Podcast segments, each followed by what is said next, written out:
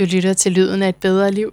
Mit navn er Manna Gullager, og jeg er så umådeligt glad for, at du er med mig i dag, for det er så spændende, det vi skal snakke om i dag. Vi skal snakke om frugtbarhed, vi skal snakke om fertilitetsbehandling, om kvindens cyklus og om, hvordan mindfulness-redskaber faktisk kan gå ind og gøre en forskel, når man har et så desperat, hvis jeg må sige det, eller i hvert fald sådan et dybt følt ønske, som for eksempel det at gerne vil være mor. Det er så spændende, og du skal møde en meget, meget spændende og meget intens, lækker, dejlig person øh, til det Vesterby. Det er fordi, man kan ikke slutte med at sige intens person, så lyder det sådan lidt, men, men det er på den fede måde intens, fordi jeg får lov til at dykke ned i de her emner, hun har skrevet i bogen om, og det er, det er faktisk meget imponerende, øh, alt det vi når, synes jeg. Synes jeg nok lige. Det kan vi godt lige sige til hende. Det var simpelthen godt gået. Så jeg synes bare, at du skal læne dig tilbage, og så skal du planlægge at høre hele den her episode, fordi det bliver ved med at være spændende. Nej, men der bliver ved med at være visdom til dig. Ikke? Vi, øh, Tilde gennemgår øh, de her cyklusen, og så til sidst også øh, mindfulness-principperne, og så til sidst, altså der bliver ved med at være ting at komme efter. Så bare læn dig tilbage, og så selvfølgelig anbefale den her til en, du kender, som selv går igennem fertilitetsbehandling, overvejer at gøre det på en eller anden måde, genkender den her struggle omkring at blive mor. Og som jeg er inde på et par gange, så kan det selvfølgelig også være et andet stort ønske, man har, og så kan nogle af de her ting genkendes. Men, øh, men selvfølgelig især til dig, der har det her ønske om at blive mor. Så øh, endelig del det med dem, du kender. Det er så vigtigt, at og jeg er så bæret over, at du er med. Så tak for det. Velkommen indenfor. Velkommen til Lyden af et bedre liv, Tilde Vesterby. Tak. Tak fordi du vil være med her. Vi skal snakke om din bog Frugtbar, mm-hmm. som handler om yoga, der booster din fertilitet, men også en del om den mentale førstehjælp, der bevarer din forstand. Nu læser jeg op på forsiden af din bog. Lige præcis. Øh, fordi det er sådan en helt filosofi, der ligger bag, hvad man kan gøre, når man gerne vil være gravid. Og det er også det, du arbejder med. Du har nogle forskellige uddannelser bag dig, camp med, og øh, er mentor, og øh, yoga lærer du jo. Mm-hmm. Øh, men har altså også det her koncept for kvinder, der rigtig gerne vil være, være mor. Ja. Er det ikke sandt? Lige præcis. Jo, øhm, jeg har lavet sådan et 10 års yogaforløb for kvinder, der prøver på at blive gravide. Og det er mest kvinder, der er i facilitetsbehandling, eller som har mistet graviditeter. Ja. Og så er jeg samtalepartner for dem. Jeg kalder det mentoring. Øhm, så de kommer individuelt her hos mig og taler om den livskrise, det kan være at være i facilitetsbehandling eller have svært ved at blive gravid. Og så laver jeg gruppeforløb også. Ja. Øhm, og så har jeg jo skrevet meget af det her ned i, i den bog, du sidder med sådan at kvinder, der ikke lige bor i København og kan komme hos mig, de øh, måske stadigvæk kan få noget ud af min viden om det her område. Det er en virkelig god bog. Ej, tak skal du have. Det er det, det er det. Og jeg glæder mig til at nørde noget med noget ægløsning og forskellige ja. cyklusfaser, fordi det ved jeg faktisk ikke særlig meget om. Så, så det vil jeg glæde mig til. Mm. Og så er det jo, ja, så er der rigtig øh, gode billeder i, vil jeg lige skynde mig at sige også. Yoga-billeder. Ja, så hvis man ikke lige overgår at læse, så kan man bare ja, man kan, se, man kan se øvelserne mm. og, og, og lave dem. Ja. Men altså, din interesse for fertilitet, for at hjælpe andre til at øh, få børn, er jo gennem din egen erfaring. Ja, at det er jo tit svært. i vores egen smerte, at vi også finder vores livsformål. Ja, og sådan var det også hos mig. Ja, så efter øh, 13 forsøg har jeg noteret mig mm. i det var så i fertilitetsbehandling. Og ja. Måske vi også skal starte med at fortælle, at du skriver i bogen, du har hele tiden vidst, at det ikke vil være den naturlige vej til ja. børn for dig. Forklar ja. lige det for lytterne. Jamen det er fordi, at den jeg skulle have børn med, det endte med at være en kvinde. Ja. Øhm, så, så da vi to mødte hinanden, så lå det jo ligesom i kortene, at hvis vi skulle lave en familie, hvilket vi rigtig gerne ville, så ville der jo skulle være noget hjælp med. Og, og vi startede med en drøm om, at det skulle være med en af vores bedste venner, der skulle være sådan en donorfar-skikkelse, øh, som ikke skulle have nogen farrolle, men som skulle øh, levere den mandlige del af genpoolen til et kommende barn. Ja. ja, det var det nemlig. Og så gik vi i gang med fertilitetsbehandling. Øh, og nu ved jeg ikke, hvor, hvor detaljeret du har lyst til at høre om de tre år og om de 13 behandlinger der, men, men som du måske kan forestille dig, så var det jo virkelig bare Øh, altså, man, man starter jo med, mega meget håb, øh, særligt når man er sund og rask, og er overbevist om, at øh, den er der nok i første forsøg, eller andet, hvis man er uheldig. Mm. Og så at der bare bliver ved med at gå forsøg og forsøg og forsøg. Øhm, på trods af, at alle de tests, man, man også skal have lavet, de ikke viser noget som helst galt. Så det var jo bare sådan en øh, ørkeløs vandring, øh, som øh, jeg har fortsat i uendelighed. Hvor vi startede med inseminationer og gik videre til IVF, som jo er reagenskeders behandling. Og der, der blev bare ved med at være negativ test på negativ test. Og hvordan var det med den mand der? Mm. Det, det var før det, ikke? Altså, han jo. sagde nej tak alligevel. Han jo. kom i en livssituation eller noget, hvor det ikke var så passende. Præcis. Altså det, der, det jeg synes, der er interessant med, med den konstellation, det var, at han havde virkelig god sædkvalitet. Ej. Altså sådan, at sygeplejerskerne de nærmest blev helt forfjernskede over at kigge på ham, fordi han bare var så fertil. Ikke? Så, så hver gang, at jeg blev insemineret med alle de der sædceller, det ikke gik, Nå, ja. så troede jeg, det var noget med mig. Nå, ja. Gang på gang, ikke? Mm. Øh, hvilket gik ud over min kvindelighed mm. og min sådan, øh, selvopfattelse i virkeligheden. Ja, klart. Og det du så har læst i bogen, det er, at efter det 13. forsøg, der, der sprang ham her vennen fra, fordi hans livssituation havde ændret sig. Mm. Øhm, og, og lige da det skete, der var det en enorm skuffelse, fordi vi jo følte, at vi blev forladt på den her synkende skud af, af mislykkede fertilitetsbehandlinger. Men det endte med at være lidt det, der åbnede muligheden for, at det lod sig gøre at blive gravid. Fordi så besluttede vi os, først så tænkte vi, om vi måske skulle prøve en anden ven. Fordi vi havde den her drøm om, at der skulle være et eller andet ophav, som vores kommende barn kunne spejle sig i. Mm. Men vi turde ikke, fordi det var så hårdt et slag i ansigtet, mm. da det ikke gik. Mm. Så vi endte med at, at finde en åben donor. Og en åben donor, det er en, en mand, som det kommende barn kan have en eller anden form for, altså en kontakt med en, et telefonopkald, eller hvad det kan være, et brev, eller okay. eller andet, når, når barnet er 18. No. For ligesom at sige, når man, hvorfor er det, jeg har sådan en stor næse, eller hvad Ej, det nu det er, de har behov for. No, okay. Ja det var vigtigt for os, at der ligesom var et eller andet. Ja, bare en kontakt. Ja. ja. Øhm, og så vi fandt en ud af den der kæmpe store database af mænd, der jo har, øh, har leveret sæd.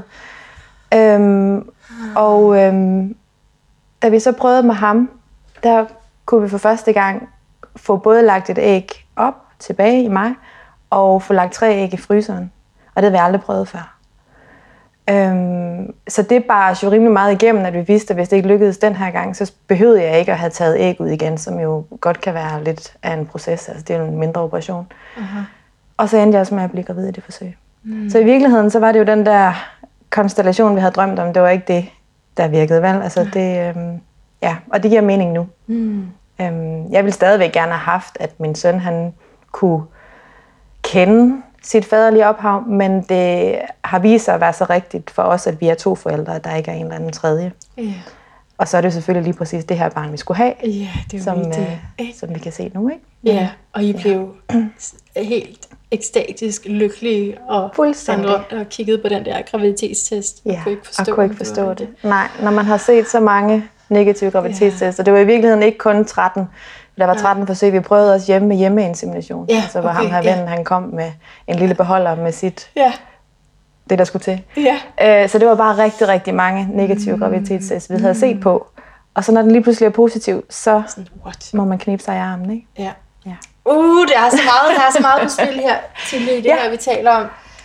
Fordi øh, måske også det kan være et eksempel på noget af det, du taler om i bogen med, altså det her paradoks med, at man egentlig skal slappe af og så sker det.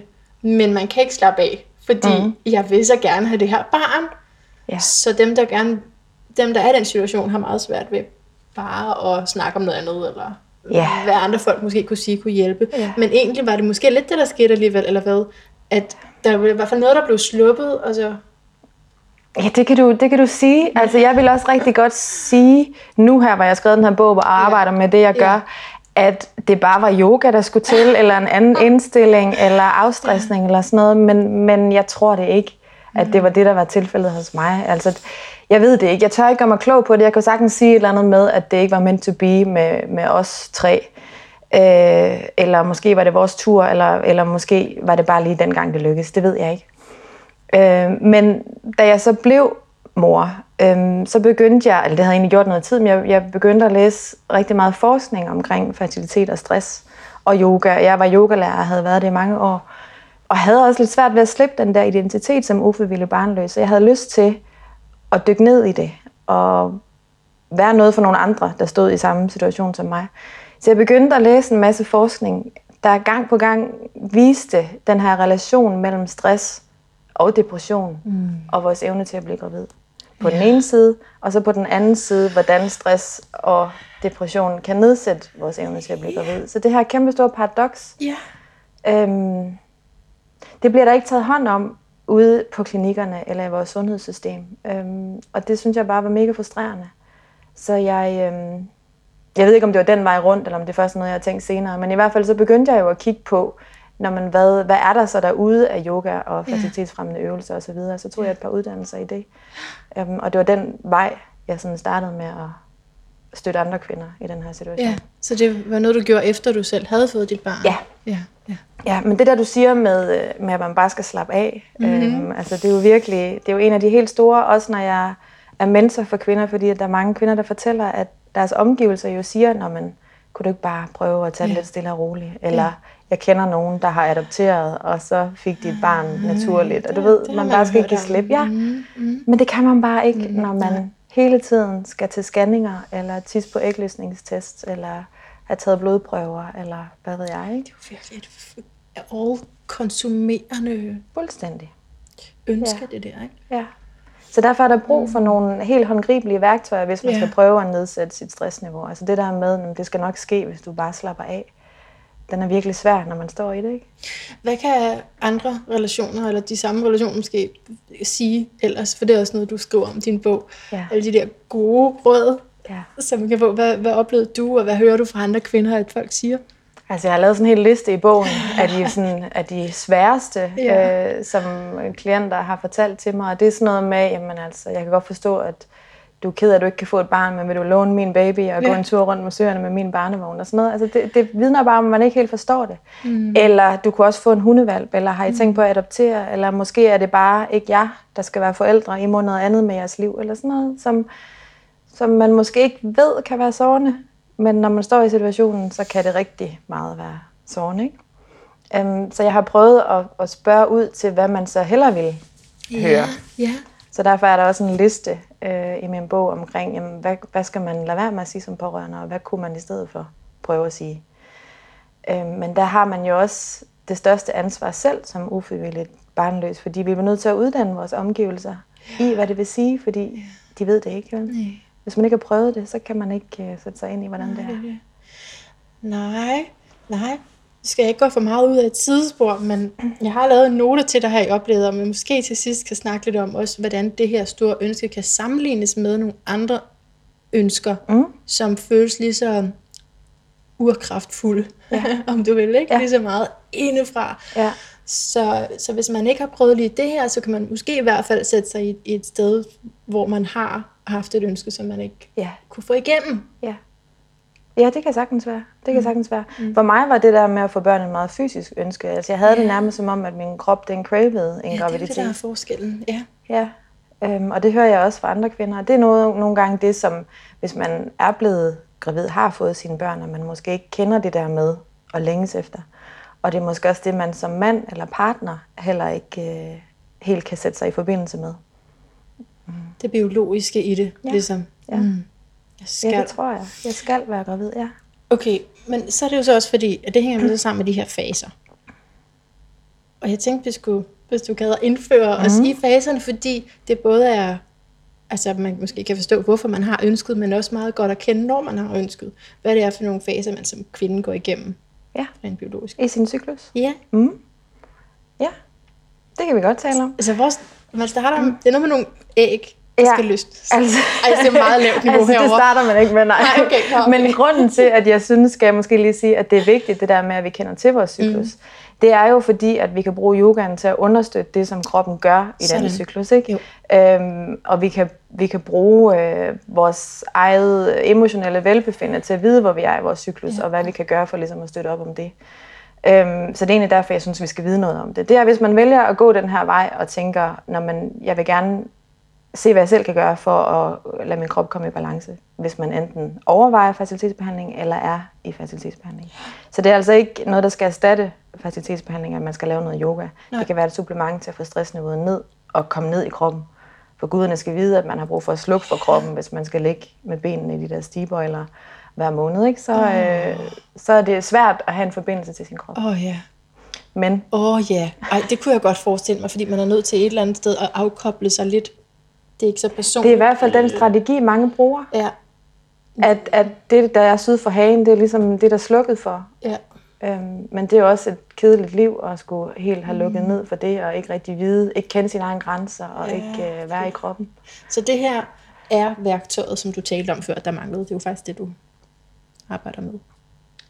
Ja, det håber jeg, at, at det er sådan, det bliver betragtet. Ja.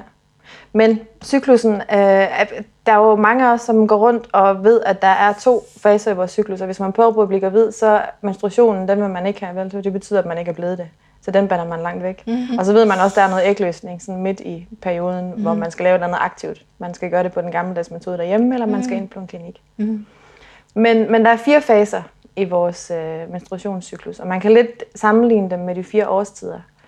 Og når vi kender til dem, så kan de også give os alt muligt andet, end at vide, hvornår vi er fertile. Men de, de siger også noget om, hvordan vi har det, eller øh, hvordan vi har det afspejlet sig der, hvor vi er i vores cyklus. Der er selvfølgelig nogle kvinder, som har svært ved at blive gravid, som slet ikke har en cyklus. Men de kan måske alligevel pejle ind på, hvordan de har det energimæssigt og emotionelt i løbet af en periode på 28-32 dage, og sådan finde ud af, mm, hvor er jeg egentlig henne. Men det starter med menstruationen, ikke, Okay, okay, ikke det er sådan. Ja, øh, cyklus dag 1, det er der, hvor man får sin menstruation. Okay. Ja. Og, og prøver man på at blive gravid, så er det jo, øh, kan det være en sorgens dag, ikke? Fordi at, så betyder det, at man ikke var blevet det. Ja.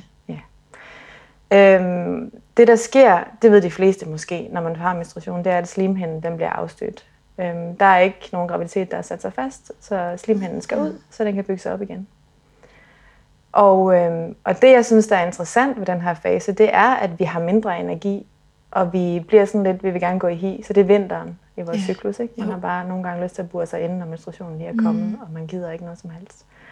Og, og det, det har noget med vores hormoner at gøre. Der er ikke meget hormon i kroppen, når man lige får sin menstruation.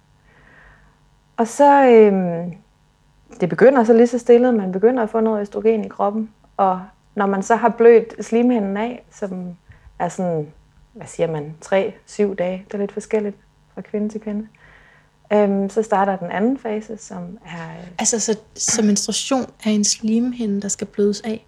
ja, Noteret. Noteret. Okay, ja, godt nok. Det er det, som det befrugtede æg skulle have sat sig fast i, øh, i de indvendige af livmoderen, som du ikke længere har brug for. Og så skal der laves en ny, og det er det, der er menstruationen. Okay. Mm. Jamen, det er meget længe siden, ikke, at jeg gik i 8. og ikke hørte efter, om hvad ja. Det der menstru- menstruation var. Ja, men der har du måske også travlt med at høre om, om prævention, at du i hvert fald ikke skulle blive gravid. Altså, det var lidt det, det handlede om i min klasse i hvert fald, at der handlede Ja. ja. det om, at man skulle i hvert fald ikke have sex. Ja, det er rigtigt. Og man skulle, hvis man så havde det, så skulle man i hvert fald beskytte sig, fordi så blev man gravid i første hug. Ja. Ja. Ja, det er rigtigt. Og menstruationsbind. Og, ja. Nej, okay, ja. Ja. men det er bare for at sige, det er, lidt, det er jo lidt langt væk, når man Jamen, det kan da godt forstå. ikke lige tænker Ja. over. Men det, som yogaen kan gøre der, det er jo at, at, at støtte op om, at man bare får slappet af og får buret sig lidt inde og får, Ja. ja. får lavet noget indadvendt Når yoga. du har det menstruation. Ja. Og få bevæget livmoderen også, så den kan blive tømt. Det bliver sådan mm. lidt teknisk, ikke? Men altså, øh, der er rigtig mange studier, der viser, at vi skal bevæge os, og vi skal, at livmoderen skal bevæge sig også. Og det er noget det, yogaen gør. Går menstruationen så hurtigt over? Nej, det gør den ikke, men, men det er ikke optimalt øhm, ikke at få tømt sin livmor, hvis man gerne, gerne vil blive gravid. Altså Ja. hvis der er menstruationsblod i næste cyklus fra den tidligere cyklus. Okay. Ej, men nu bliver det lidt teknisk, Jamen, det det, behøver det heller ikke at blive. Jo, men jeg kan godt lide det. Jeg kan virkelig også godt lide at nørde menstruation. men næste fase, Ja. det er den follikulære fase. Og det hedder ja. den, fordi at æggene hedder follikler. Eller i hvert fald ægblærerne, hvor folliklerne er inde i.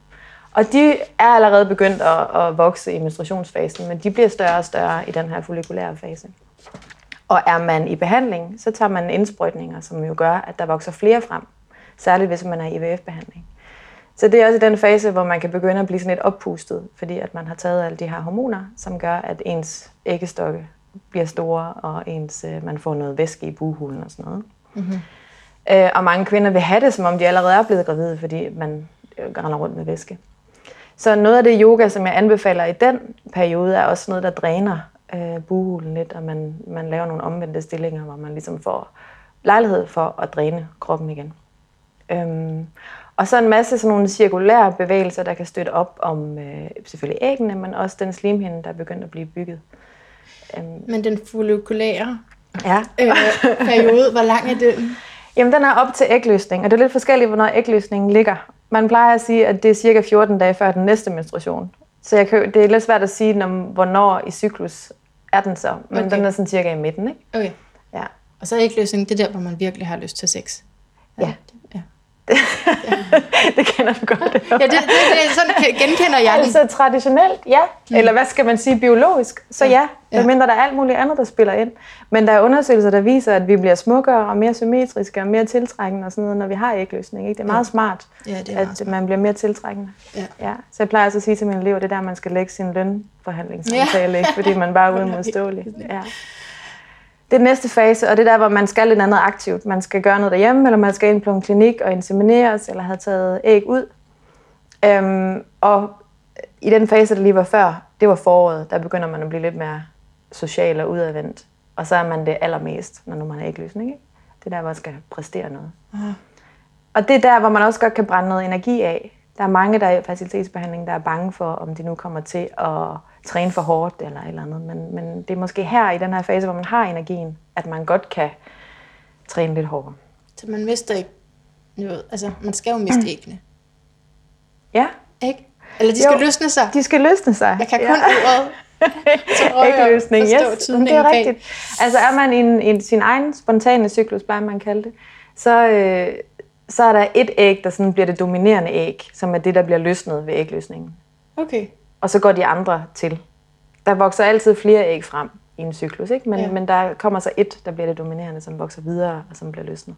Okay. Hvis man nu er i stimulation for hormoner øhm, til IVF-behandling, så kan der jo vokse 10-20 no. æg frem. Så det er og det er derfor, man er oppustet mm. og render ja. rundt med en stor mave. Og så skal man tage en ægløsningssprøjte, altså en indsprøjtning, der gør, at æggene løsner sig i løbet af det næste, eller om øh, 36 timer. Og så skal man jo enten have taget dem ud, eller insemineres på et eller to æg. Aha. Mm. Ja, og ja. så efter den fase, så kommer lutealfasen, som er den sidste, inden man får menstruation igen. Og det er det, som i fertilitetsverdenen er de to ugers venten. Det er der, hvor man bliver sendt hjem fra klinikken med besked om, at nu er der ikke mere, du kan gøre. Nu kan du bare, nu er du op til biologien.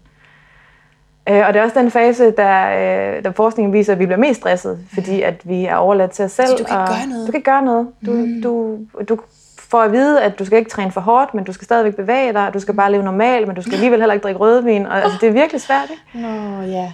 Øhm, og ikke nok med det, så er den her fase jo også, den har lidt dårligt ry, fordi det er der, der starter noget PMS, i hvert fald i slutningen af fasen. Okay. Øh, det der 80 er også, der er øh, på en eller anden måde påvirket af at vi får en lidt kortere lunde, eller at vi spiser mere. Øh, og det er, der, altså, det er der alle mulige grunde til. Slimhinden skal til at holde på noget nu.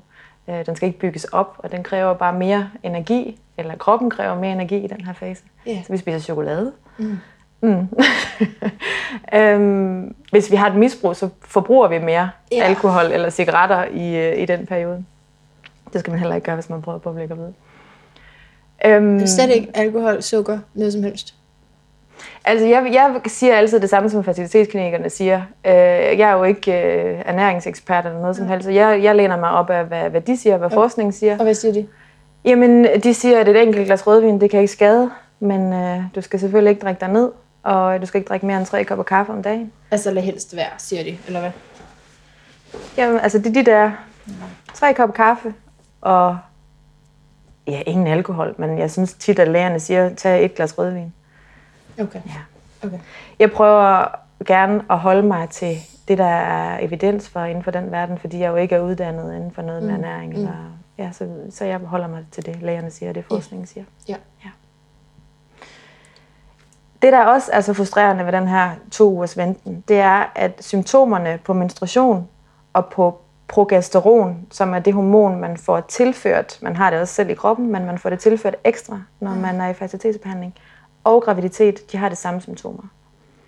Så lige meget hvad, så vil man have tyngdefornemmelse i underlivet og sådan muren. Du kender godt, når menstruationen er ved at komme, ikke? Sådan føles det også, når man er gravid, og sådan føles det også, når man tager ekstra tilskud af progesteron.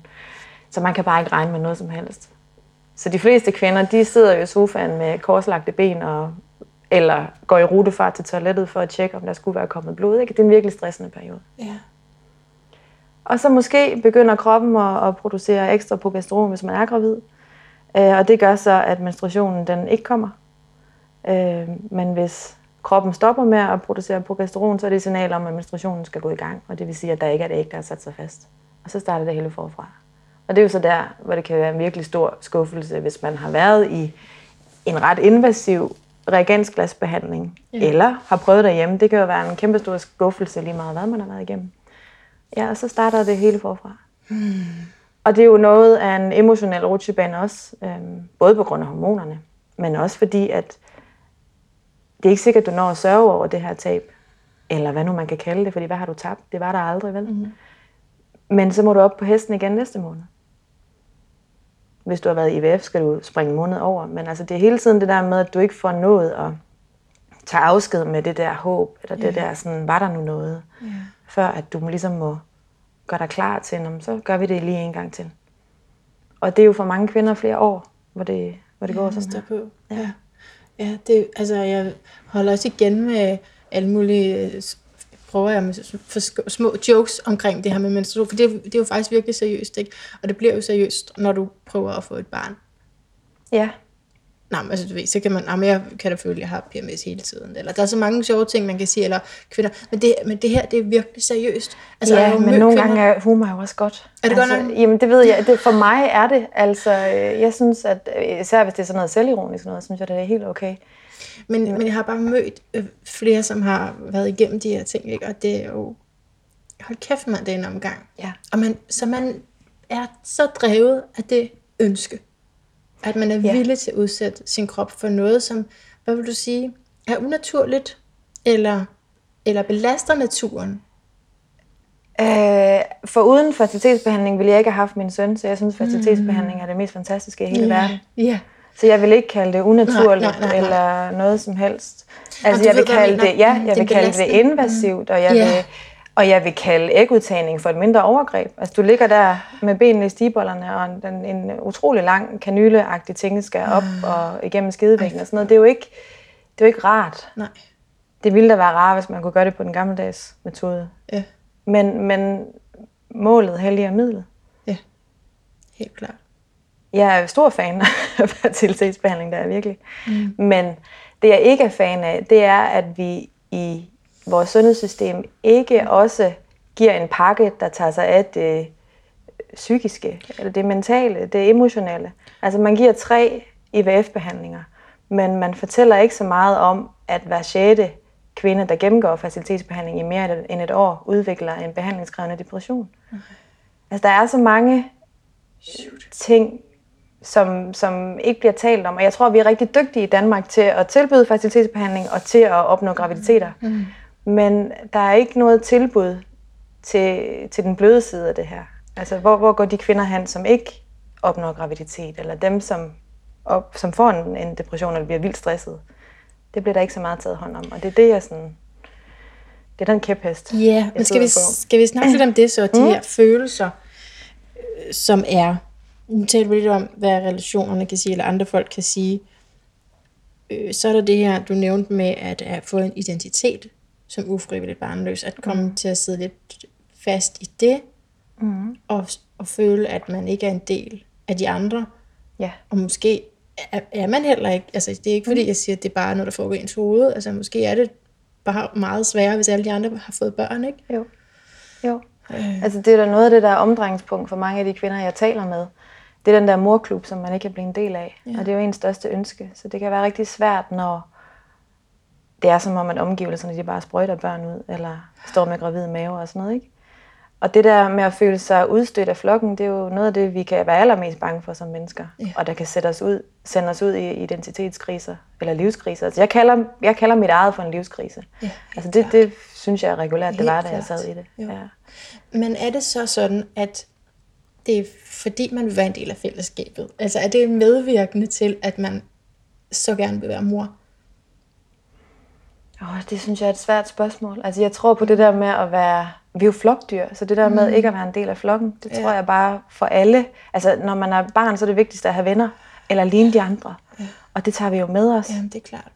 Men jeg tror også, det er større end det, fordi det handler om at føre, føre slægten videre. Jo. Det handler om at gøre vores forældre mm. glade og stolte. Mm. Og det handler om at give al den kærlighed, der er i os, videre til nogle andre. Altså det er så meget større, end at Nå, nu kan jeg ikke lige være med, øh, når mine veninder sidder med deres babyer. Ja, Det handler det jo om det. kærlighed. Ja. Ja. Altså noget hjemløs kærlighed. Ja. Hjemløs kærlighed. Ja. Altså, at Hvor man skal har, gøre af den? Hvor skal man gøre alt det kærlighed? Ja. Man kan sende det på sine veninders børn eller sine nevøer og niæser, men det kan jo gøre enormt ondt at se andre babyer. Ja. Um, Ja. Og man vil bare gerne kunne give alt det der til ens sådan eget barn. Ja. Mm. Ja. Så der er mange, der, der, mange ting, der spiller ind i den der sorg. Jeg kommer lige til at tænke på noget, du også taler om, i forhold til, at om man kan, skal sige det til andre, Mm. om man er i gang med det. Ja. I holdt lidt tilbage til at starte med, Mm. men så var der også nogle forkvabelser ved det egentlig. Ja, altså jeg ville, jeg ville skulle gøre det om, tror jeg, hvis, hvis jeg kunne. Jeg ville have delt det noget mere. Ja. Men det havde jeg enormt svært ved. Altså, jeg synes, det var svært at være i den der sårbarhed, som det krævede at åbne op omkring det. Øhm, og jeg havde den der drøm om, og jeg ved ikke helt hvorfor, men at fortælle, at jeg var gravid, uden at der var nogen, der havde vidst, at jeg havde prøvet. Ja. Hvilket jo er sådan lidt åndssvagt, men, men sådan var det bare. at Sådan, ja, lige præcis. Jeg har kun prøvet i 10 år. Lige præcis. Øh, og som jeg også skriver i bogen, så synes jeg, det var svært at passe den der livskrise, som det var for mig, ind på listen over samtaleemner, når man sad på en café over en kop te, og ellers diskuterede politik, eller job, eller rejser, eller hvad man nu snakkede om. Ja. Hvordan går det så med Projekt Baby? Om nu skal du lige høre, hvor lang tid har du? præcis. øhm, altså jeg synes, det var så meget større end, end sådan en, om, om, nu skal jeg snart insemineres, eller nu skal jeg snart have taget æg ud, eller sådan noget. Det var bare sådan så alt overskyggende. Og måske svært at indvige folk i, som ikke engang kender cyklusen. Nå, mig. det synes jeg ikke er så vigtigt, om man kender sin cyklus eller ej, men, men øh, Men ja. så at blive mor mm. kom for dig til at repræsentere meningen med livet. ja, helt fuldstændig. Er det det så? Øh, altså, det lever op til det, det gør det. Ja. Ja, det gør det. Men jeg tror, øh, dermed ikke sagt, at jeg ikke tror, at man kan få et mening- meningsfuldt liv, hvis man Nej. ikke bliver det. Øhm, og det ved jeg også godt, at jeg kunne have gjort, men jeg er da virkelig glad for, at jeg ikke skulle ned ad den vej, og kigge ned i den kæmpe store afgrund, som det ville have været. Øh, jeg ved ikke, hvad meningen med livet er, men den der kærlighed, mm. som var hjemløs før, at den ikke er det mere, det er jo det største nogensinde. Men det var særligt for dig, at det ville føles som om, at ja, du siger, kig ned i en afgrund. Ja. Altså, at der var noget sådan biologisk forkert, helt privat forkert dybt inde i dig, hvis Ja. ikke du kunne blive mor. Det var sådan, du oplevede det. Altså, jeg ved ikke, om det, om det er noget biologisk forkert, men, men det var mere den der hjemløse kærlighed, jeg ikke ja, Ja, vidste, hvad ja, jeg skulle stille ja, op med. ja, ja. Og det der med, hvem er man så i, i samfundet eller i sine mm. relationer, når man er, man er voksen, men man er ikke forældre. Altså, de ting hører jo også meget sammen. Og det med fællesskabet. Men for mig var det mest den der hjemløse kærlighed, som jeg ikke kunne få afsat, øhm, og som Ja. jeg rigtig gerne ville afsætte. Det var bare, det var bare fordi, jeg lige sådan bed mærke i, at du skriver, at mange kvinder kan føle, at der er noget galt med dem. Men det var egentlig også det, du selv følte, indtil du blev mor. Ja, Men altså, det kan jo også være, at det aldrig lykkes. Ja, det kan det. Der er 7 til 8 ud af 10, der lykkes med at få et barn i løbet af 5 år i facilitetsbehandling. Det er sådan, statistikkerne er nu. Så der er jo 2 ud af 10, der ikke gør, altså af dem, der går i behandling.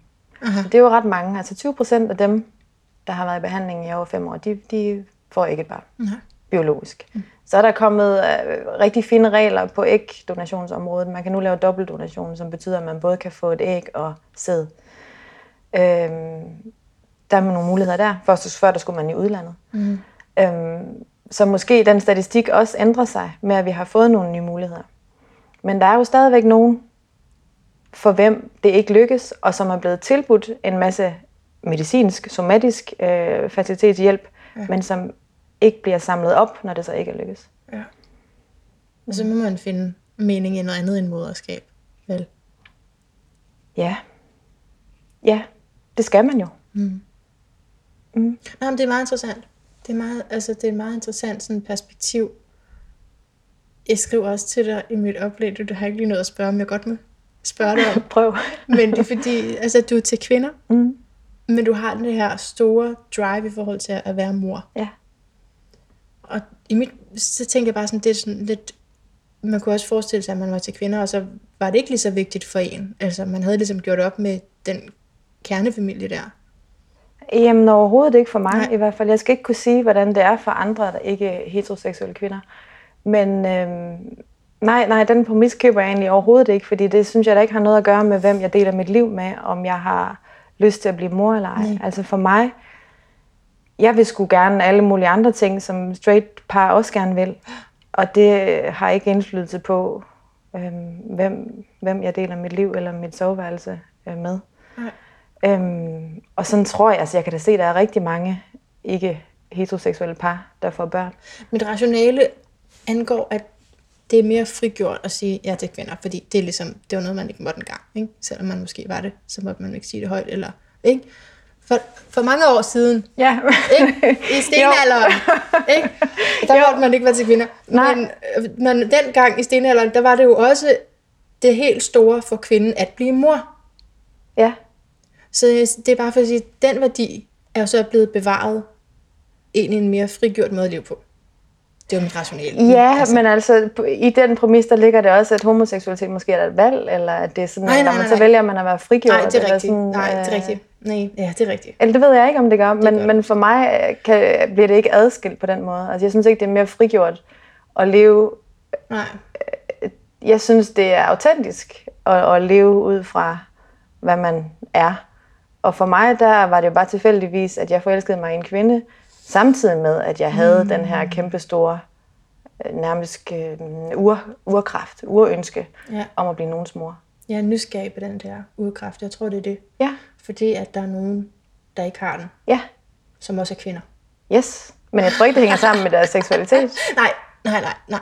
overhovedet, Nej. faktisk. Nej. Men jeg tror, der er mange kvinder, der, der ikke mm. kan se sig selv i den der morrolle, og det synes jeg er så fint. Ja. Altså, at, at der skal vi bare være forskellige og omfavne den forskellighed. Og der skal også være plads i samfundet, og det er jo heller ikke altid, der er lige meget, om man er frivillig eller ufrivillig barnløs, til at når man så har man nogle andre værdier, nogle andre valg. Jeg kan også komme i kontakt med den. Du ved, jeg kan også ikke have den, og jeg kan også komme i kontakt med den. Hos dig selv? Ja, hos mig selv. Uh, har du set uh, The Handmaid's Tale? Mm-hmm. ja. Frygtelig, ikke? Jo. Altså, men altså, der synes jeg også, at de portrætterer det her som det største. Ikke? Ja. At være Ja. mor til sit næsten eget barn. Eller, altså, det er jo sådan en absurd måde at blive Ja, det på, kan man sige. Den der. Men, ja. Virkelig skræmmende. Ja, men så, så det der helt store, så der kan jeg godt virkelig mærke det dybt ind i mig også. Så, ja, nå, men det er ikke fordi, det er også bare interessant, hvad der er på spil sådan rent kulturelt. Jamen, det er da virkelig interessant. Også hvordan det kan være så super forskelligt. Ja, Men jeg tror ikke, at vi kan hænge den på seksualitetsknagen. nej.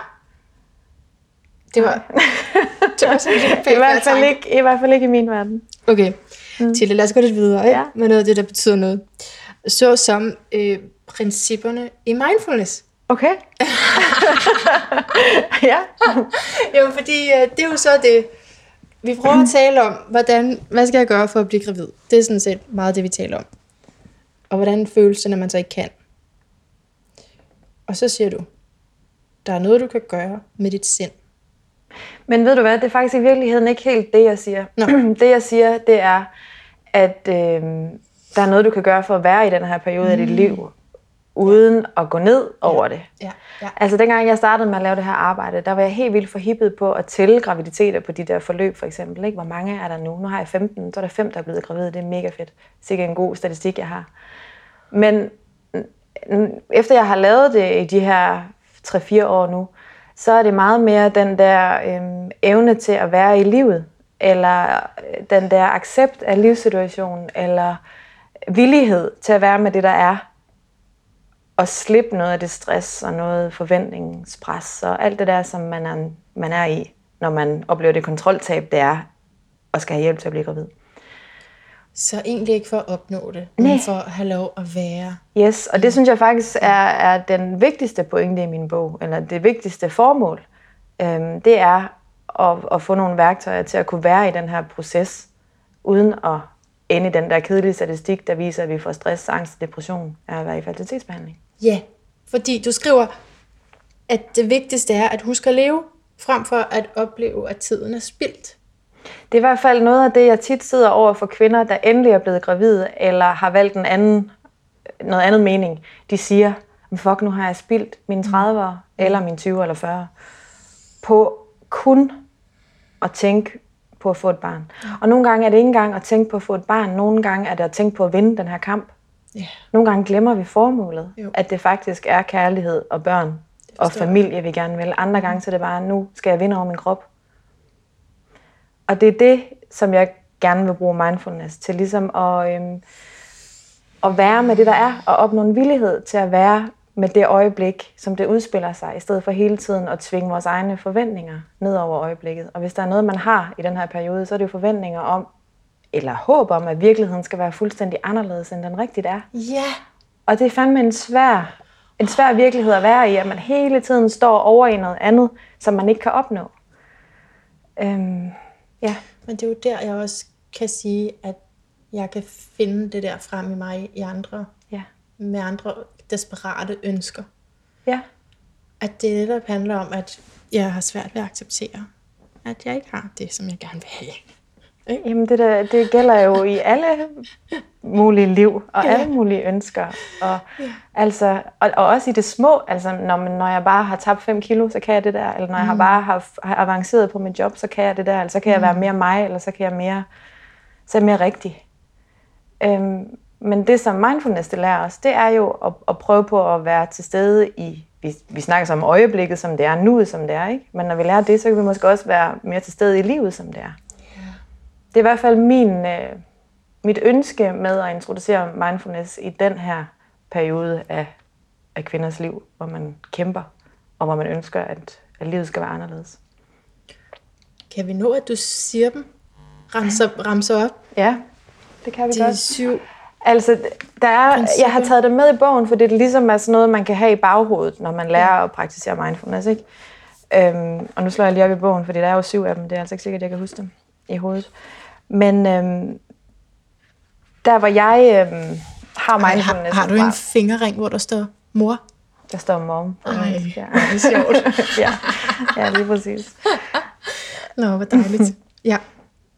Øhm, jeg er med nu den, øh, der hvor jeg har mindfulness fra, er John Kabat-Zinn, som er ham, der ligesom har ført øh, mindfulness i, til Vesten med sin uh, mindfulness-based stress reduction. Så det, det er fra ham, at de syv mindfulness-principper, de uh, stammer. Ja. Og det er ikke fordi, at de er sådan super vigtige i forhold til, at man bare gerne vil lære at meditere, men det er sådan nogle, vi kan have i baghovedet, når vi skal lære det, også for at støtte os selv i det. Ja. Øhm, og den første, den handler om, eller faktisk er det cirkulært, det behøver ikke at være sådan 1, 2, 3, 4, men den første, som jeg lister her, det er at prøve på at være ikke dømmende. Øhm, og for mig der handler det meget om det der med, at vi inde i hovedet har sådan en indre kommentator, som hele tiden skal sige, om noget det er godt eller skidt, eller behageligt eller ubehageligt, eller rigtigt eller forkert. Øhm, og det første skridt i at lære at komme til stede i øjeblikket, og, og være villig til at være med det, der er, det er at prøve på at lægge mærke til, at vi dømmer alt. Vi bruger så meget energi på hele tiden at, at vurdere og analysere og gøre ved. Så den der indre kommentator, første step, det er at, at lægge mærke til, at den er der. Når vi så har gjort det, så kan vi måske begynde at skrue lidt ned for den der stemme, der hele tiden vil fortælle, om vi er i gang med noget, der er rigtigt eller forkert. Ja, ja. så det var min menstruation. Og sådan er det. Ikke? Frem for jo, oh, eller mere nej. sådan, ja, ja, ja, det er faktisk, ja, det er rigtigt nok. Men, men også bare i det små. Mm. Altså, kan jeg lide at være her, eller kan jeg ikke lide at være her? Er det, du siger, rigtigt eller forkert? Mm. Øhm, gør jeg noget rigtigt eller forkert? Ser jeg ud på den rigtige måde? Opfører jeg mig på den rigtige måde? Så hele tiden. Eller den der tanke, jeg har nu, er den nu gavnlig for mig, eller er den ikke? Er den sand eller falsk? Ja. Hele tiden. Mm. Det andet princip, det er tålmodighed. Øh, og det har man jo virkelig brug for, når man øh, både skal lade være med at dømme, men i hele, i hele den her praksis. Altså mindfulness handler, handler om, i hvert fald den formelle del af det, at sætte sig ned på en meditationsbud og lukke øjnene, og så håbe på, at man kan være til stede med det, der er. Og der skal man have brug for lidt tålmodighed ja. til, at, at kunne det. Den tredje, det er at have et åbent sind, og John Kabat-Zinn, han kalder det for beginner's mind. Og det elsker jeg, det begreb, at vi skal Mm. prøve på at klære hovedet for alle vores forudindtagelser, øhm, og opleve verden, som om, at vi ikke har set den før. Gå til det, som, som om du aldrig har prøvet det før. Ja. Ja. ja. Mm. Jeg, jeg holder blandt andet øh, yoga retreat i Marrakesh, og, mm. og der bruger jeg de her øh, lærdomme sådan en efter en i løbet af den der uge, for der er syv af dem. Ja. Og øh, når, vi, når vi har beginners mind, så laver vi sådan en silent walk i, øh, i Yves Saint Laurents have i Marrakesh, som er noget af det smukkeste, jeg nogensinde har oplevet. Altså hvor man bare går og ser på ting uden at dømme dem, men bare oplever dem som om, at det var første gang. Mm. Jamen, jeg kunne ikke forestille mig noget bedre sted at gøre det. Altså det er lidt noget andet end sådan en regnværs tirsdag i København, som vi er på lige nu, hvor man sådan skal se alt for første gang. Øhm, den fjerde er tillid. Mm. Det kan både være tillid til, at mindfulness-praksis, den, øh, den giver os det, den skal, men også tillid til, at man gør det rigtigt, og at man er ligesom man skal være, og ja, John Kabat-Zinn han siger selv, at øh, så længe du trækker vejret, så er der mere rigtigt ved dig, end der er forkert ved dig. Og det er jo også sådan en tillid til, at når ja, jeg sidder bare her og trækker vejret. Jeg er rigtig nok. Den femte er ikke ambition, hvilket jo er Åh. helt vildt svært Ja. øh, i alle mulige henseender Jo. at være ikke ambitiøs. Men også når vi skal lære noget nyt. Mm. Når vi skal lære at praktisere mindfulness, så skal vi ikke have ambitioner om outcome. Mm. Øh, vi må gerne have en intention om, hvorfor vi gør det. Men den der med at være ambitiøs for, at nu skal jeg også bare kunne rumme mine følelser, og jeg skal også bare øh, have kapacitet til alt muligt, fordi jeg laver den her praksis, den bliver vi nødt til at lade komme i baggrunden for øjeblikket. Øhm, det er i hvert fald det, som ikke ambition betyder for mig.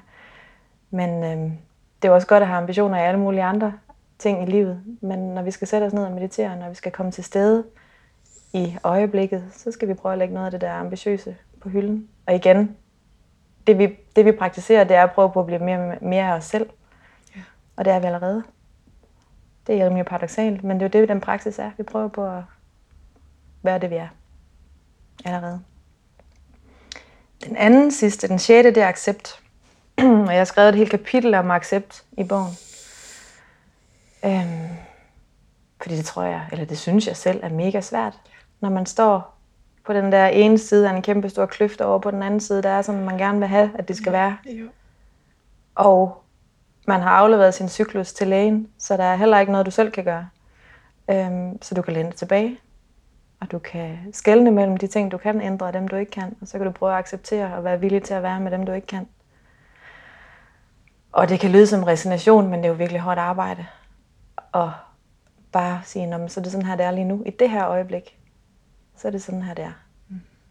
Det er også noget af det, jeg taler allermest med klienter om, og jeg har også en hel undervisningsgang på yogaforløbet, der handler om accept. Altså prøve på at skelne mellem, hvad jeg kan ændre, og hvad jeg ikke kan, og så være med det. Være villig til at være med øjeblikket, som det er.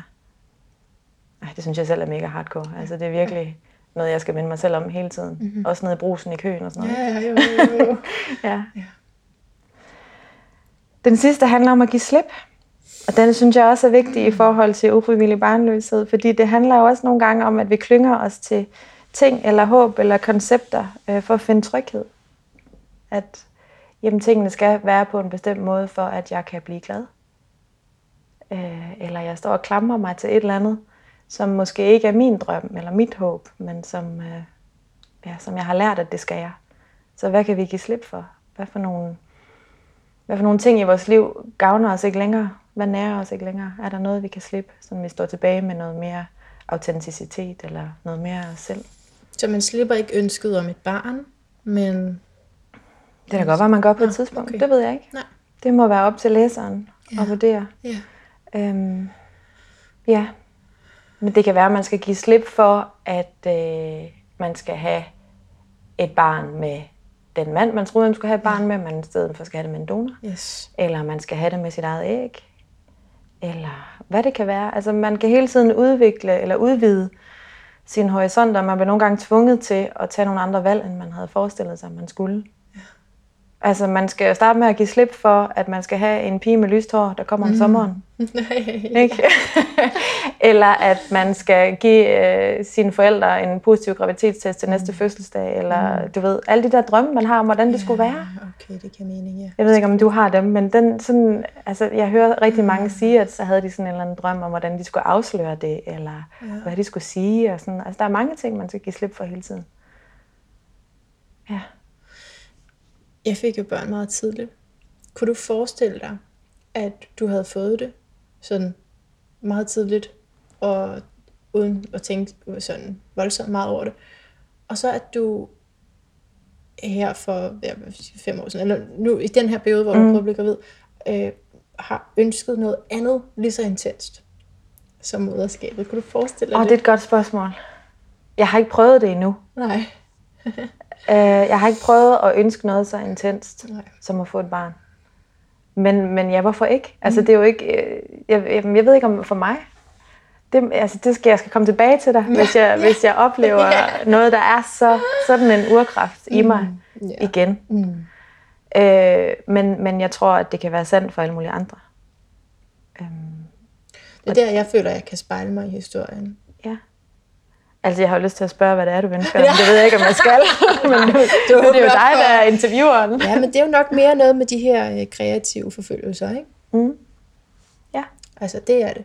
Helt klart sådan virkelig stærk drive til at, at lykkes og blive anerkendt Ja. inden for det, jeg laver. Ja. Virkelig, virkelig stærkt. Altså, Okay. Ja, sådan så jeg kan mærke det også vibrerer i min krop nu. Ej, hvor godt. Og det er ikke nok at blive ved med at sige, tænk på noget andet. Altså, så jeg kan virkelig, jeg, synes bare, at det også passer på mig, selvom... Men der bliver man jo også nødt til at være ambitiøs. Der kan, være også lidt, øh, der kan man heller ikke kun læne sig tilbage, vel? Jamen er det ikke det samme? Man er også nødt til at gå i fertilitetsbehandling, ikke? Jo, Altså, man Jo. lever det jo. Man Ja. lever det jo, fordi man vil det. Ja. Men man er ligesom ikke herre over slutmålet, eller sådan. nej, men du er måske lidt mere... Ja, ja. Ja, det ved jeg ikke. Og shit, det ved jeg sgu ikke. Altså, jeg kender ikke, jeg kender ikke, nej, det, ja, det er op til alt muligt. Men altså, der er jo noget handlekraft og noget øh, sådan doing, som, som du ikke kan tage ud af den. Ja. Som man nogle gange bliver nødt til at tage ud af facilitetsbehandling, fordi man skal overgive noget kontrol til nogle andre. Men du skal stadig proppe noget op, ikke? Ja, På en eller anden måde. ja. For at blive kan du uddybe? For at blive gravid. ja, Der skal noget op. Jamen helt sikkert, men, men det jeg tænker, det er kontrollen, du overgiver. Ja. Altså, dem der kommer hos mig, og mig selv inklusiv, er ressourcestærke, veluddannede kvinder. Øh, og hvis der er noget, vi kan, så er det fandme at handle.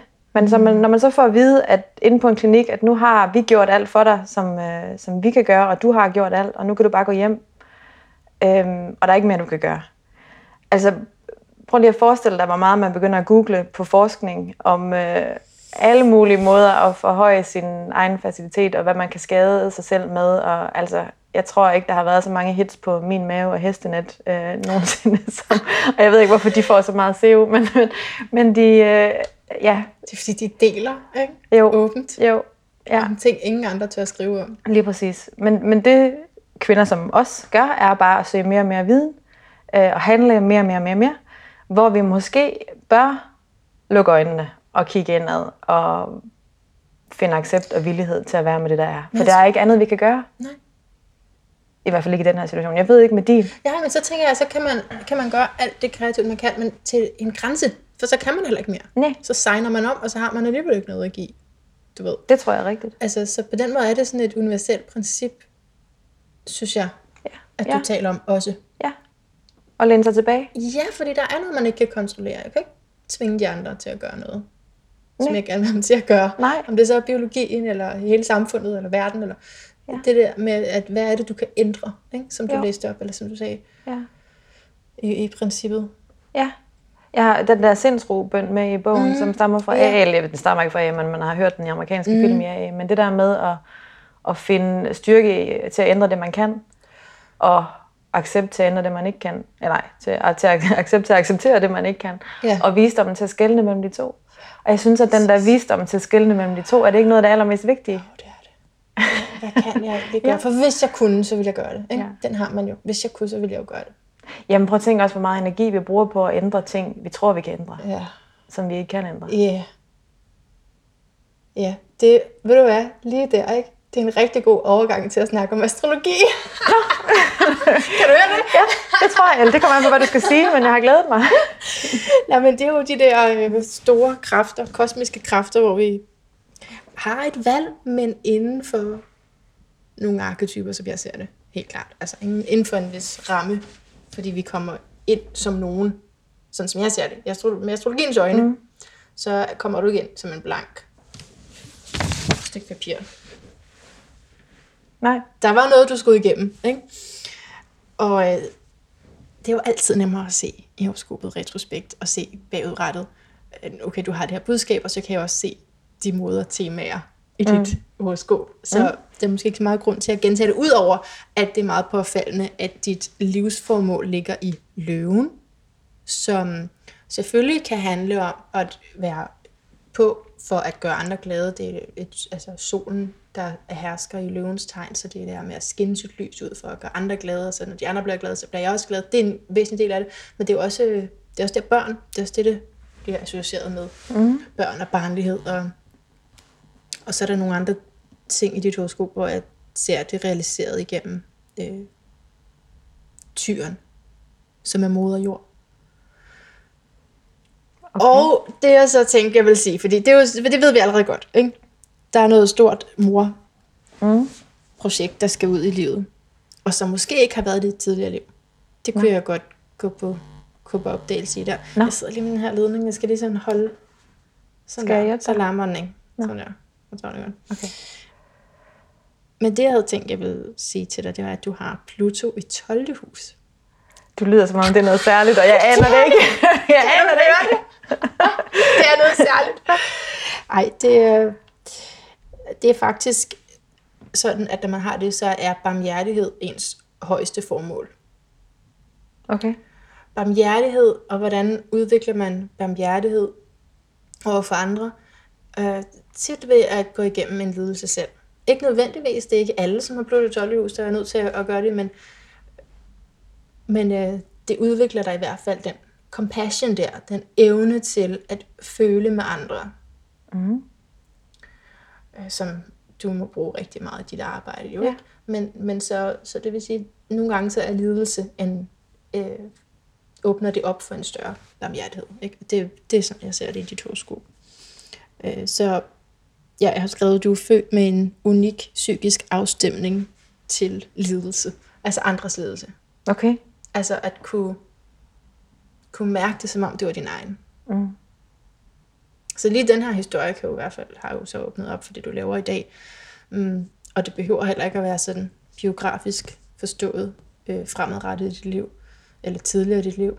Men at du bare har gaven til virkelig at, ja, at være barmhjertig. At Forstå, forstå, eller i hvert fald føle med andre. Det skulle da interessant, mm. synes jeg.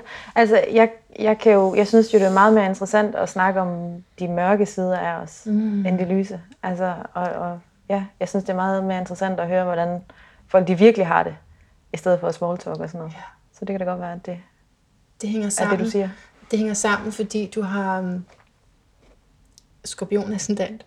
For det første, det du siger der, det er lige præcis det. Skorpionen vil gerne dybere Nå. dybt i psykologien og øh, droppe den der small talk. Og udover det, må jeg godt sige det, må jeg godt sige en hel masse? Ja, det må okay, du da gerne. det er da mega spændende. Ja, men så, så, fordi så har du også solen faktisk i skorpions hus. Det er ret vildt. Der er, der er rigtig meget skorpion. Ja, okay, hvad, hvad siger du? Det jeg siger, det er, at der, der er øh, så meget, der peger på, at du gerne vil dybere end som så. Og også kommunikere det, fordi du er jo tvilling. Mm. Så, så at, at gå dybt, også at være optaget af regenerative temaer, ligger også der til skorpionen. Øh, at det seksuelle, den seksuelle kraft, det at vi øh, altså er nødt til at se ind i døden, og det der skræmmer os for at kunne leve. Det er jo øh, en af mine kæpheste. Ja, det har du ret i. Hvad er en af dine kæpheste, siger du? Øh, at kunne se ind i døden for at sætte pris på livet. Jeg plejer at sige, at pendulet må svinge i begge retninger. Altså, at vi må se på de øh, svære følelser, hvis vi også gerne vil opleve nogle af de lys. Ja. Mm. Ja, Ja. akkurat. Nå, det kan du se i stjernerne. Det kan jeg se i Det er stjernerne. sgu da vildt nok. Ja. Ja.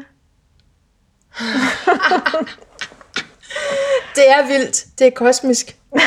ja.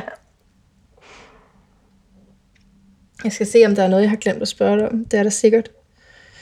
Fordi altså, da jeg læste den, der tænkte jeg bare, hold op. Altså, der er så meget, vi skal snakke om, ikke? Mm. Øh, jeg har heller ikke fået spurgt til alt her. Der var det der med, det værste, det er usikkerheden. Men så har vi mindfulness, så har vi reddet folk der, ikke?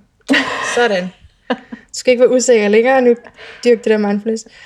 Og meningen med livet, ja, den har vi også dækket. Tænk en gang. Den har Ej, jeg tror faktisk, jeg sagde, at jeg ikke vidste, hvad meningen med livet var. Heldigvis. Jamen, så er den at det dækket, også? Så er lidt dækket. indbilsk og Ja, og så, lige fyre den her i en podcast. og så radikal accept, og det er i modstanden mod følelserne, at smerten ligger. Yes, det er en anden kæphest. Mm. Så føl det. Ja. Okay. Jamen, øhm, brænder du ind med noget, som jeg ikke har fået spurgt til? Nej, det gør jeg ikke. Jeg synes, det, vi har været godt omkring. Så vil jeg bare spørge dig, hvad din lyd af et bedre liv er. Altså med far for, at, øh, at du har hørt det her 100 gange før, fordi du, du laver podcast om det her emne, så, øh, så er det stillhed. Mm, ja. Altså ikke at sige noget som helst. Og være, med, være i sit eget gode selskab. ja. Altså jeg, jeg er blevet lidt vild med stillhed, som, som lidt af et drug øh, på stillhedsretreats. Og holder selv mit første, jeg har holdt mange retreats, men det første, hvor vi skal være stille i januar. Og jeg glæder mig helt vildt meget til det. Så det der med at, øh, at være med det, der er, og at ikke at blive påvirket af alt muligt udefra, det, det kan virkelig noget.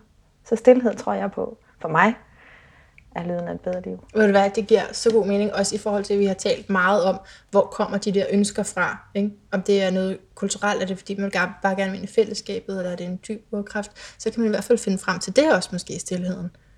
Ja, jeg Hvad tror da, at man bedre mig? kan mærke det. Ja, man kan bedre mærke det, hvis man lige lukker noget af alt det andet ude. Ja. Og man kan sidde med det, der er. Og det er jo også noget af de der øh, stærke følelser. Du sagde noget med døden og et eller andet. Ja. Altså, så kan man, jeg kan i hvert fald komme i kontakt med noget af alt det store. Når der ikke er så mange andre distraktioner. Mm, og det tror jeg er vigtigt. Perfekt. Smukt. Tusind tak til det Vesterby for det her. Det er mig, der takker. Tusind tak. Og hjertet tak, fordi du lyttede med til den her, synes jeg selv, meget, meget fantastiske samtale. Jeg synes, det er et ekstremt spændende felt, det jeg talte med Tilde Vesterby om, og det hun har skrevet en bog om. Altså, hele det her morinstitution, altså, hvor meget, hvorfor fylder det så meget, som det gør for nogen? Jamen, det er selvfølgelig helt afgjort, fordi vi er forskellige, og det kan man også se i horoskopet, og sådan der. Men jeg synes også, der, det er også interessant at angribe på andre vinkler. Altså netop med at sige, jamen, øh, kan man have en drøm, som er lige så dyb, eller er det at ville være mor det dybeste? Altså, er det sådan så inderligt, at det øh, ikke kan sammenlignes med noget som helst andet? Det er da et interessant spørgsmål. Og nu fik jeg talt med Tilde lidt bagefter, og det kan jeg da lige indvide dig i også. Jeg vil bare ikke forstyrre samtalen med lige pludselig at, at tale om noget, som ikke havde med fertilitet og børn at gøre. Ikke for meget i hvert fald.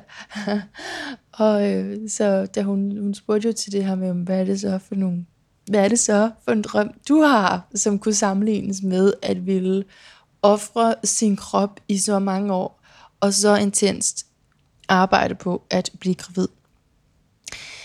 Jo, men det er jo lidt meta, hvis jeg skal sige det, ikke? Det er jo simpelthen den her platform, jeg taler om. Det er jo min bestræbelse på, at jeg skal, jeg skal ud med noget, som ikke er mit eget. Altså, det er ledsaget af mig. Fremkaldt, fremelsket af mig. Men det er egentlig et begær efter andres visdom og efter at kunne være en platform for andres beskeder. Og, og det, er, det er noget, der går meget langt tilbage i mig, men det har selvfølgelig lige skulle øh, finde sin form, og det er det sådan set stadigvæk ved. Jo mere jeg formes, jo mere gør det her, jeg laver også. Ikke? Og nu har det så fået den her astrologiske dimension, som jeg øh, i resten af min arbejdstid arbejder med. Altså, det er jo det, jeg laver nu, og sådan har det ikke hele tiden været. Men, men stadigvæk, uanset hvad ellers der sker, så har jeg den her ekstreme trang til, jeg vil være en kanal, jeg vil være et program, og, og, og lave det her, og løfte andre mennesker, og øh, hjælpe til, at vi får talt om sådan nogle her ting. Det er sindssygt dybt i mig, og det har været øh, ganske opslidende, og derfor kunne jeg bare genkende mange ting i bogen, selvom at det ikke lige har handlet om børn. Jeg har en anden historie, som sagt, med børn, øhm, og, og kan sætte mig ind i det. Men jeg kan også sætte den her bestræbelse, den her mm, desperation ind i, i, i det sted, det vi talte om sted, og så, og så mærke alt det, som Tilde skriver i, i forhold til den. Ja, jeg ved ikke, om det giver mening for dig, øh, at hvis du ligesom kan tænke et eller andet, som du ønsker helt sindssygt højt, at du, at du så ligesom også kan se det på den måde. Men øhm, ja, det var lige den ene ting. Øh, noget andet er, øh, den her, jeg tænker lige vil kommentere på den her kommentar, jeg havde en meget perifær kommentar, der bare stod med skråt i parentes i mine noter, men så, ja, så kom måske til at fylde uh, lidt.